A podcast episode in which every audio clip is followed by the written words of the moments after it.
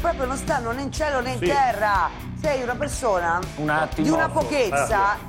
Asia, sono allibita da come parli. Asia, un attimo. Non hai capito niente Weinstein, della vita. Il grande intellettuale Weinstein con cui parlavi di Victor Hugo, quello è un noto intellettuale, è una persona che ti ha arricchito. Weinstein ti parlava di Victor Hugo, mi ha arricchito, eccetera. Mi ha arricchito, frequenti della gente molto elevata tu, salvo che dopo 10 minuti dici oddio, mi hanno stuprata. Silenzio. Frequenta gente più banale, più terra a terra, che magari non ti stupa. Stai buono un attimo. Posso? Che lo stupro mi ha arricchito è un oggetto chiarissimo, bisogna stravolgerlo. Ma non... Devi stare zitto! Hai rotto le palle a tutte le donne! Guarda che tu sei una donna violenta, Sì, molto, sei una donna violenta. Certo, guarda, ora sei una donna violenta. Ti metti il tacco in bocca, come in un film di Dario Argento. Sì, sei una donna violenta. E poi mi... Scusate, ma io in questo teatrino proprio vi saluto. Ciao, ragazzi, no, tranquillo, fai come... Questa è veramente una roba tristissima. Cioè, io con questo mondo non c'entro assolutamente niente, che sia chiaro. Sono qua teletrasportato. Io appartengo a un altro mondo, non a questo. Se volete farvi le liti...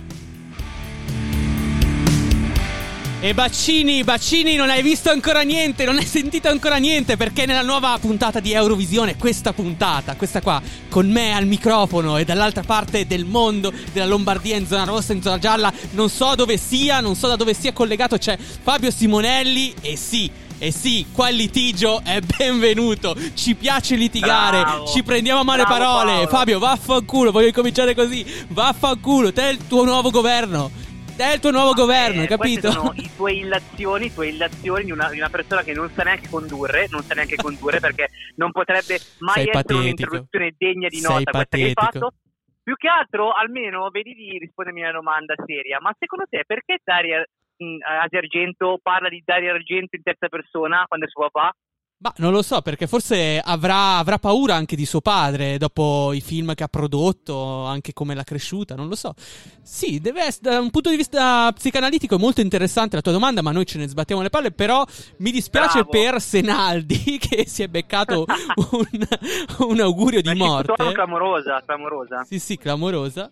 E devo dire la verità che, insomma, quelle parole fanno un po' pensare anche sullo stato psichico della Asia Argento. Bene Fabio, questo adesso lo dico io, però nel frattempo l'ho detto e non lo so, vabbè, cominciamo a dirlo, poi vediamo se è vero oppure no. Bene Fabio, nuova puntata di Eurovisione, siamo qua a parlare dei 3 fatti principali dell'Europa per conto di Radio Statale. Ecco, qual è il piatto di oggi? Allora Paolo, i fatti principali in Europa non sono quella schifezza che chiamano Eurogruppo oppure Ecofin, ovvero la riunione dei ministri finanziari della zona euro oppure in generale dei paesi dell'Unione, perché sono quelle classiche riunioni dove non si decide nulla. Infatti tant'è che ne ce n'è stata una in settimana e il commento del ministro Franco, che era un debuttante, perché ricordiamo, un nuovo ministro dell'economia italiana, è stato: abbiamo discusso di situazione economica e sanitaria, le prospettive migliorano. Bella roba, cioè poteva dare la ricetta della Caprese, era la stessa identica cosa. Però passiamo da Franco a Francisco Franco. Ah no, scusa. No, in realtà si parla di tutt'altro, o meglio, perché si parla di secessione in Catalogna, perché ci sono state le elezioni, andremo a vedere come sono andate. Ah, lì possono votare, qua no, va bene, elezione in Catalogna, ottimo. Sono andate.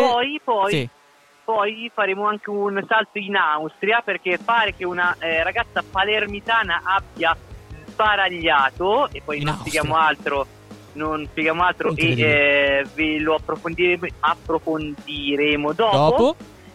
E niente, la seconda cosa invece, la terza cosa, oggi non ce la posso fare Paolo, è la Grecia. Ah no, saresti diciamo un pochino più carico. Allora, in Grecia, perché in Grecia stanno creando delle isole covid free per i turisti e poi vedremo un attimo come vorranno organizzarsi. Ottimo, mi sembra un buon menù per incominciare questa nuova puntata di Eurovisione. Procediamo.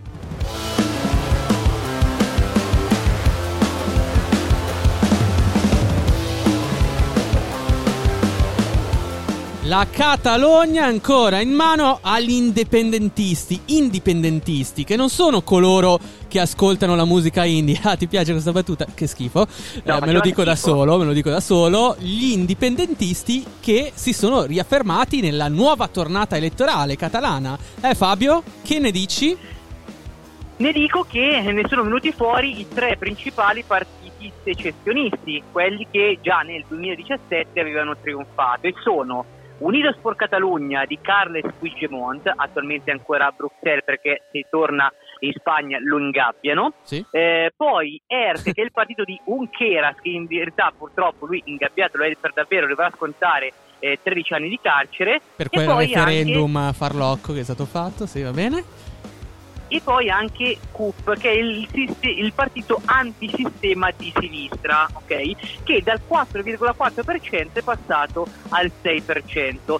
Adesso bisognerà decidere se vorranno unirsi oppure cercare un altro sostegno, quello dei socialisti, perché la vera novità è che i socialisti del premier Pedro Sanchez hanno vinto, e hanno vinto molto bene, perché sono passati dal 13% al 23%. Fabio, abbiamo capito che per la seconda volta di seguito hanno vinto gli indipendentisti. Però, come dici tu, sono tre partiti separati, quindi non abbiamo la certezza, esatto, se ci sarà un eventuale blocco che potrebbe raggiungere i 74 seggi. Mentre gli altri partiti, come dicevi tu, socialisti, Vox, il Partito Popolare e gli altri, i rimanenti, avrebbero, si fermerebbero tutti sommati a 61 seggi, giusto? Esatto, quindi la cosa più naturale sarebbero che i tre partiti secessionisti indipendentisti si mettessero insieme, giusto? Certo. E invece no, caro Paolo, invece no, perché qui casca l'asino, perché sì, questi tre partiti in realtà hanno tre visioni diverse di indipendenza, perché se per esempio il partito di Junqueras, ERC, può dialogare col governo centrale di Madrid, sì, ok? Quello di Carles Puigdemont invece è il più radicale. Quindi radicale, okay, esatto. Abbiamo uno scontro interno tra moderati e radicali, giusto? All'interno dell'indipendenza. Ah, ok. Va bene. Esattamente. E in più ci sono quelli di CUP, che sono appunto quelli antisistema, che per definizione stessa non gli va bene niente, praticamente. Non gli va bene qualsiasi cosa potrebbe essere proposta da ERC o da Unidos por Catalunya. Quindi è un bel rebus. È un bel rebus. Una particolarità di queste elezioni catalane è crollata l'affluenza. Perché è crollata l'affluenza? Rispetto al 2017, cosa c'è di nuovo, Fabio? C'è il coronavirus. Si pensa che il coronavirus abbia rallentato l'affluenza, però la Spagna si trova anche in una situazione particolare, perché abbiamo 540.000 contagi e quasi 10.000 morti fino ad oggi. Però nonostante questo gli indipendentisti vincono, sì, separati, ma vincono. C'è anche un'altra curiosità, Fabio, entra anche Vox nel Parlamento. Entra Vox e lo fa da zero seggi, quindi dal fatto che era fuori dal Parlamento. Fabio, Vox è il Parlamento è il partito di estrema destra. Il partito di estrema destra, esatto, tra l'altro creato da questo Santiago Abascal, sì, che era un basco perseguitato dall'ETA, quindi immagini che soggetto doveva essere. Sì, assolutamente. Quindi abbiamo Vox che si è conquistato 11 seggi, e questo la dice lunga anche sull'exploit che sta avendo questo partito. Ricordiamo che la Spagna non è un paese in cui negli ultimi anni si è radicata la destra estremista, soprattutto per i ricordi, no, della passata dittatura di Francisco Franco, prima lo abbiamo nominato. Però nell'ultimo periodo sta emergendo Vox, questo partito populista di estrema destra. Alcuni lo vedono come il pericolo per l'Europa, altri invece credono che sia solamente un passaggio momentaneo. Vedremo cosa sarà. Fabio, tu hai qualcos'altro da aggiungere sulle elezioni catalane?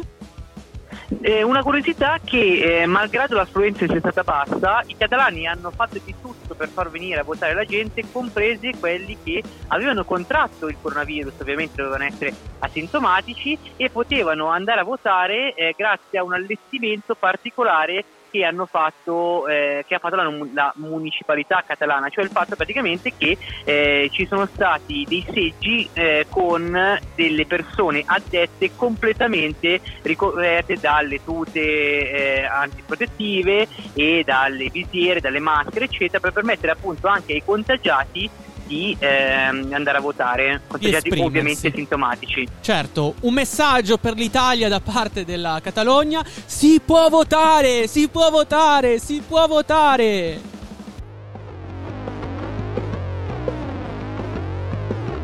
È sempre un problema, lo è in realtà ancora oggi. Fino a 32 anni non accettavo la mia omosessualità. La politica è un ambiente molto maschilista. Molti attacchi che mi venivano fatti nascondevano dell'omofobia.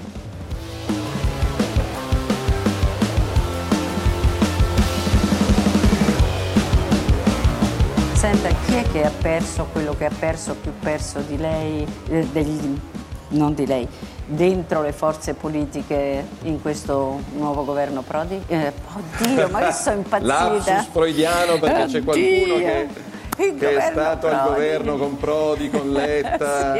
Sì. Vabbè, vedremo insomma, di riportare anche loro sulla bene, via dell'interesse Prodi, nazionale. Mi scuso tantissimo, il governo Draghi.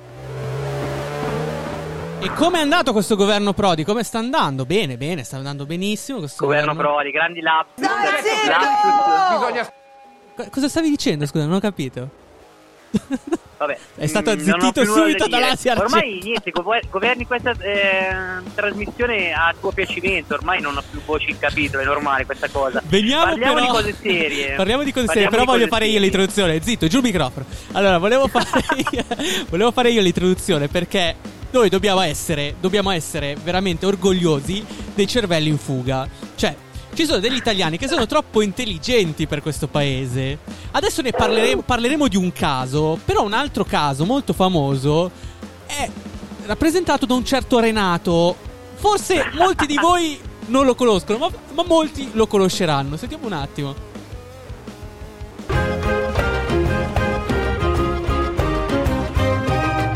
Testa di cazzo. Vale. Fanculo.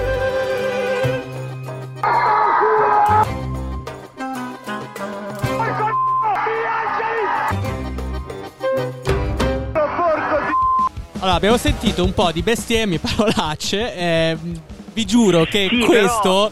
Però, non hai contestualizzato, questo eroe moderno, perché questo eroe moderno non è altro che Renato, ovvero il concorrente del GF ungherese, del Grande Fratello ungherese, di primi anni 2000, che aveva una origine italiana. Evidentemente in famiglia gli avevano insegnato solo le parolacce e lui le andava a ripetere, ovviamente sapeva benissimo cosa significavano le varie brutte parole, addirittura le bestemmie in alcuni casi, però aveva fatto passare agli ungheresi queste parole come se fossero delle sorti di saluti e quindi gli ungheresi andavano a ripeterli. L'ultimo audio che avete sentito non è Renato che parla e che dice le parolacce, ma è il conduttore del Grande Fratello ungherese che lo accoglie dopo essere uscito dalla casa, una cosa clamorosa. Sì, è bellissimo. Poi c'è una scena in cui lui esce dalla casa e abbraccia i propri fan dicendo vaffanculo, e tutti vaffanculo.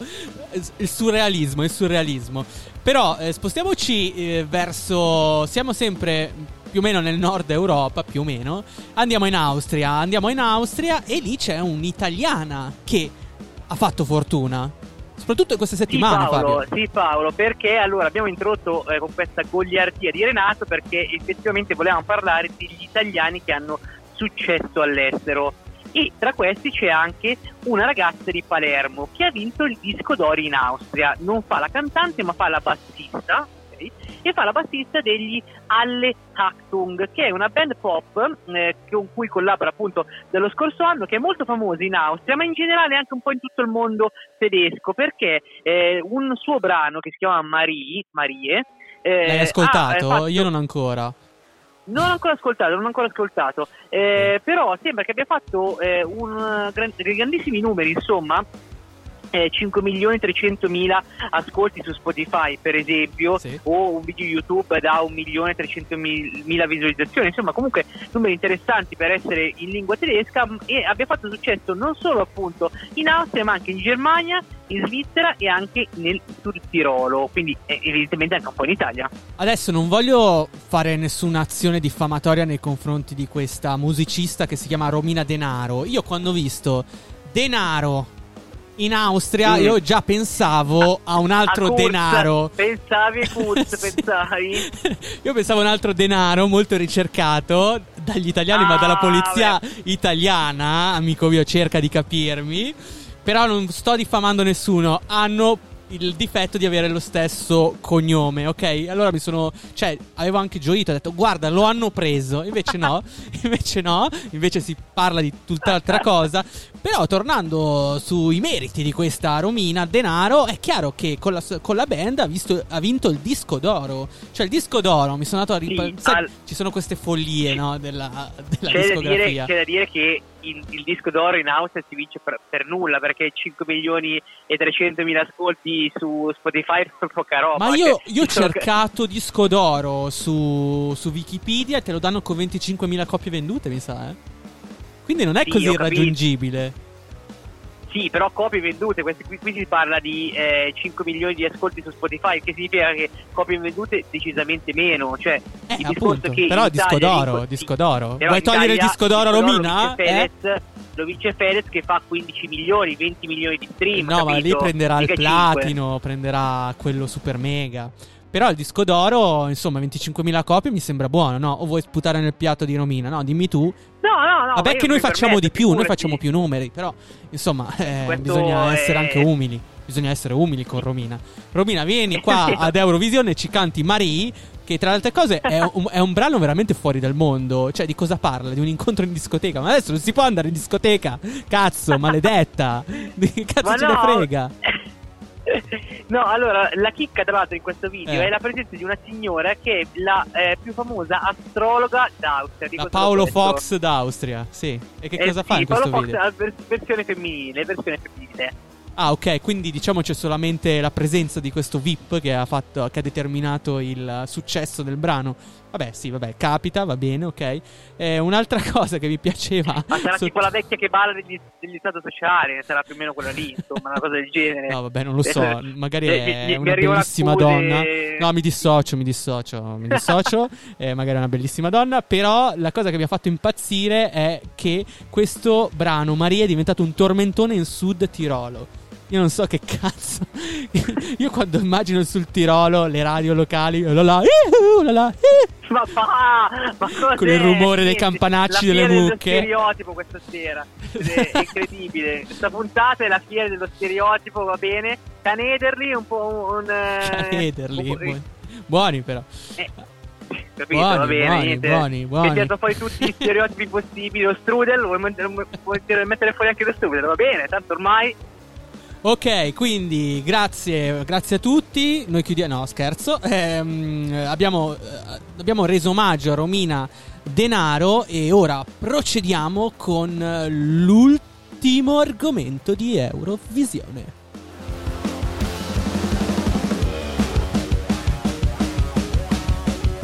Io vedo un governo molto chiacchiericcio, ma non c'è qualcosa di concreto. Un attimo, allora, non c'è neanche la fiducia, un attimo.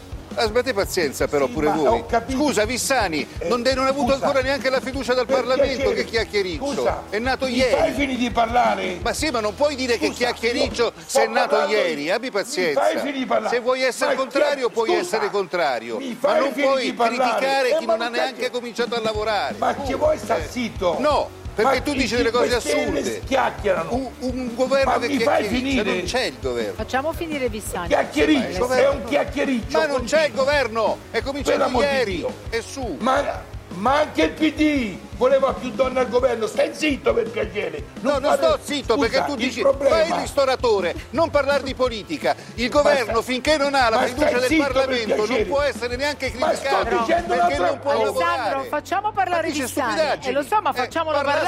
Alessandro, ma non facciamolo parlare, Alessandro. Alessandro, sei stato sempre un film e rimarrai in film.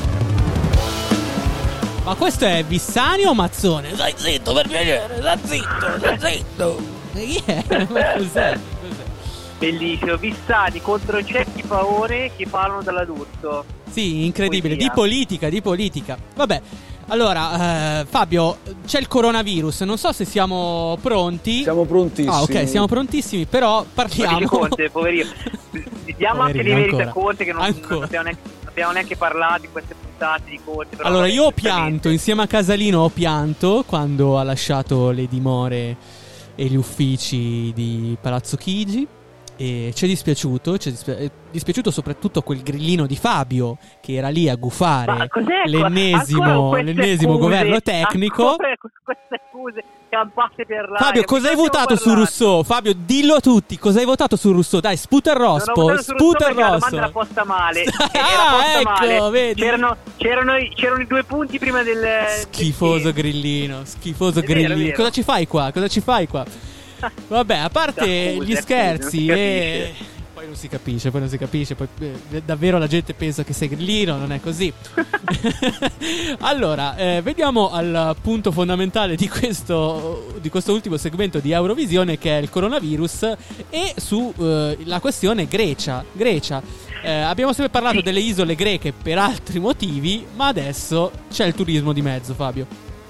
Sì, perché ovviamente parliamo di coronavirus, ma lo trattiamo in chiave un po' più leggera, perché il governo greco starebbe pensando di creare delle isole covid free, cioè completamente senza virus. Questo come lo potrà fare? Prima di tutto vaccinando tutti gli abitanti, quei pochi abitanti che ci sono, perché comunque stiamo parlando di isole abbastanza piccole. Te le dico sì, sono Calamos, Kastos, Meganisi e Icaria, che sono Icaria si trova nel Mar Egeo, invece Meganisi, Calamos e Kastos si trovano nel Mar Ionio, ok?